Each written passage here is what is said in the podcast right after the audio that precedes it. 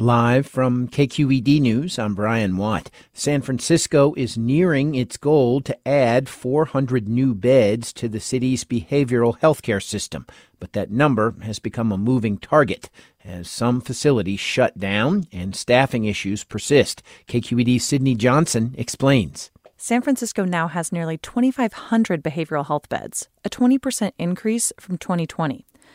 But since 2019, 12 residential care facilities that the city contracted with have closed.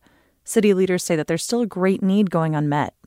At a public hearing on Wednesday, Supervisor Rafael Mandelman slammed the Public Health Department's method of measuring bed capacity. Based on the way we're tracking these numbers, I don't know whether we have more San Franciscans getting that level of care today than we did five years ago.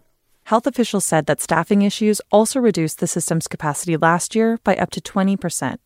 I'm Sydney Johnson, KQED News. A new UCSF study digs into the experiences of unhoused black Californians who make up just 7% of the state population, but a quarter of all homeless adults. The report finds unhoused black Californians are almost twice as likely to enter homelessness from jails and prisons and experience severe mental health problems as white Californians. Kara Young Ponder is with UCSF's Benioff Homelessness and Housing Initiative. Addressing the economic exclusion of Black people is crucial. We propose doing so by providing direct cash assistance via reparations and guaranteed income for extremely low income Black Americans.